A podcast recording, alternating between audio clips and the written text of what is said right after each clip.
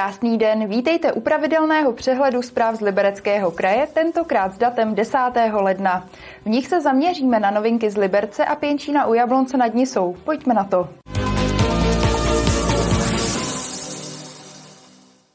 Akcionáři Krajské nemocnice Liberec vybrali zhotovitele na výstavbu Centra urgentní medicíny. Zvítězilo Združení tří firm s nabídkovou cenou téměř 3 miliardy 150 milionů korun. Stavební práce by měly začít z kraje Dubna. Zakázka na realizaci Centra urgentní medicíny se na poprvé potýkala s problémy. Žádná z firm, která se účastnila výběrového řízení, se totiž nabídkovou cenou nevešla do stanoveného limitu. Krajská nemocnice Liberec proto musela vyhlásit novou soutěž. Na podruhé už se zhotovitele vybrat povedlo, a to za nabídkovou cenu zhruba 3 miliardy 150 milionů korun. Je to svým způsobem obrovská a i pro nás šokující cena vznikla vývojem trhu a dalšími podmínkami, které se prudce zhoršily v průběhu roku 22 a dále. 3,2 bez DPH jsme schopni my a kraj dát dohromady. Vidíte to krásný. Nikdo nám na to, kromě kraje, nedá ani korunu. Centrum urgentní medicíny má výrazně zvýšit kvalitu zázemí pro poskytování zdravotní péče. Náš nový projekt je koncipován tak, aby pohyb pacienta po přijetí na jednotlivé úseky kde bude vlastně zachraňován jeho život, byl co nejplynulejší. Takže eh, lékaři, kteří takového pacienta po nehodě přijmou, tak mají hned po ruce zobrazovací systémy, hned blízko jsou laboratoře, a nad nimi operační sály. Čilý stavební ruch by měl v areálu nemocnice panovat od začátku dubna. Pro její provoz to přinese určitá omezení. Samozřejmě tam budou omezení v provozu heliportu, bude tam omezení v pohybu po nemocnici. Ty všechny věci určitě jsou zvládnutelné a přeneseme těžiště toho pohybu sem po dokončení ty pozitronové emisní tomografie. Já věřím těm našim zdravotníkům, že to prostě dají absolutně skvěle. Nový projekt sebou přinese také řadu nových pracovních příležitostí. Krajská nemocnice uvítá jak zkušené, tak začínající lékaře, ale i zdravotní sestry. Kateřina Třmínková, televize RTM+. Pokračujeme krátkým přehledem zpráv a začneme rekonstrukcemi základních škol v Liberci.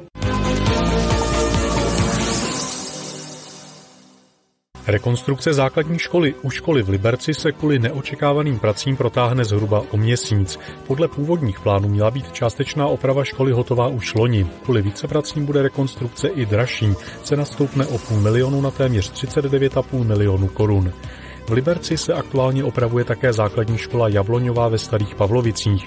Kvůli tomu žáci 5. až 9. tříd jezdí za výukou do Vesce. Práce tedy potrvají nejméně do konce letošního roku.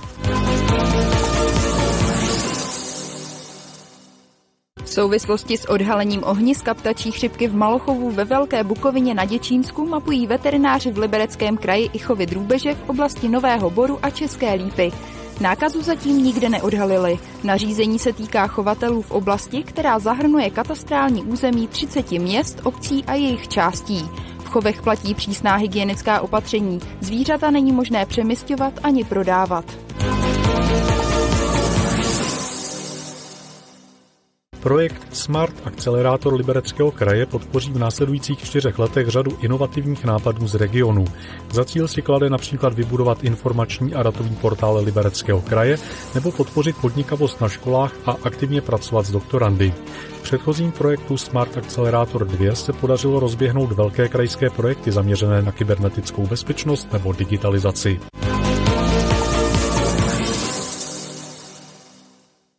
Pěnčíně u Jablonce nad Nisou průběžně modernizují základní a mateřskou školu. Mateřinka už má nové třídy a šatny, základní škola zase knihovnu. Souvisí s tím i jedna novinka ve vyučování, takzvané čtenářské dílny. Základní a mateřská škola se dnes může pišnit moderními prostory i vybavením.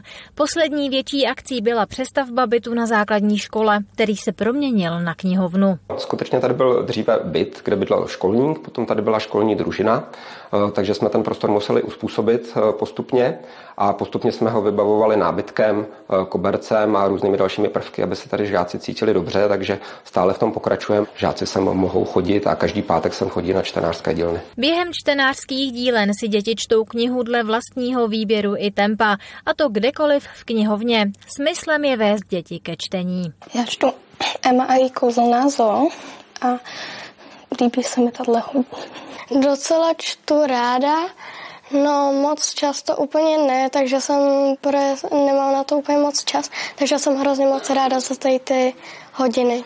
Já mám zůstaň a tam vlastně se děje, že ta holka, oni nemají domov, tak jsou v nějakém azylovém domě, kde to je prostě pro bezdomovce nebo prostě, který nemají barák a líbí se mi ta knížka. Na zkvalitňování zázemí pro děti pracují i v nedaleké mateřské škole. Tam se přednedávnem zmodernizovalo celé přízemí jednoho pavilonu. Máme novou, novou elektroinstalaci, osvětlení, novou šatnu, všude krásně vymalováno a nové podhledy na stropech. Určitě, když budu mluvit o osvětlení, děti lépe vidí na práci, na výtvarnou výchovu, na pracovní činnosti, na volné hry. Když budu mluvit o šatně, tak tam jsou samozřejmě větší krásné skříňky, kde mají více prostoru, rodiče mají lepší zázemí. Nedávno prošla modernizací i zahrada. Školka se tak může chlubit širokou nabídkou různých prolézaček, houpaček a trampolín. Martina Škrabálková, televize RTM+. Teď se pojďme podívat, co se děje mimo jiné v Hrádku nad Nisou. Podzemní vody a lužickou Nisu v Hrádku nad Nisou ohrožuje karcinogenní šestimocný chrom. Hlavní zdroj kontaminace se nachází v areálu podniku Kortan. Tuto situaci by měla vyřešit sanace, která potrvá čtyři roky. Náklady se odhadují na 120 milionů korun. Většinu zaplatí stát, přispěje ale i Liberecký kraj a Hrádek nad Nisou.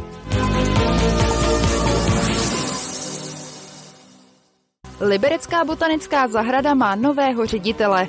Miloslava Studničku po letech vystřídal Václav Lenk. Ten přichází do funkce s řadou nápadů, jako jsou například večerní prohlídky, netradičně nasvícené rostliny nebo komunikace s veřejností prostřednictvím sociálních sítí. Nový ředitel by chtěl také navázat širší spolupráci se školami. Organizátoři ze ski klubu Jizerské 50 hledají dobrovolníky, kteří jim pomohou s organizací čtyřdenního závodu. Na tratě se i letos chystají tisíce závodníků z celého světa a takové davy se bez pomoci dobrovolníků nedají zvládnout. Do startu 56. ročníku legendárního závodu zbývá zhruba měsíc, uskuteční se od 9. do 12. února.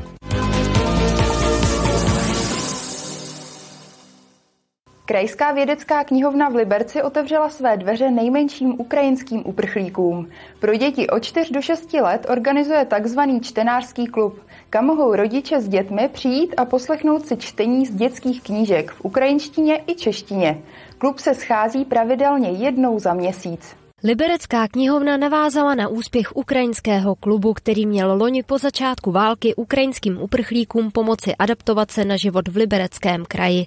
Teď se knihovna zaměřila na ty nejmenší z nich. V rámci eh, projektu Libereckého kraje eh, jsme s vámi společně pro Ukrajinu jsme připravili klub čtení pro ukrajinské děti. Naším cílem je, je přilákat do knihovny a nabídnout jim zajímavou volnočasovou aktivitu, která nejenom zdokonalí jejich čtenářské dovednosti v ukrajinštině, ale také v češtině, aby se trošku seznámili s českými pohádkami, setkali se a strávili příjemný čas. Zábavně naučné odpoledne vedou dvě lektorky, jedna česká a jedna ukrajinská. S podarunkom dla dětiny.